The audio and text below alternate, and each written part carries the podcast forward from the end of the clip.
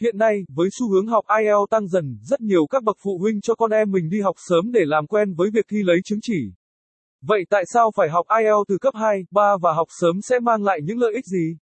Trong bài viết dưới đây, hãy cùng Anh ngữ du học ETST tìm hiểu ngay 9 lý do tại sao phải học IELTS từ cấp 2, 3 để phát triển toàn diện và không còn bỡ ngỡ.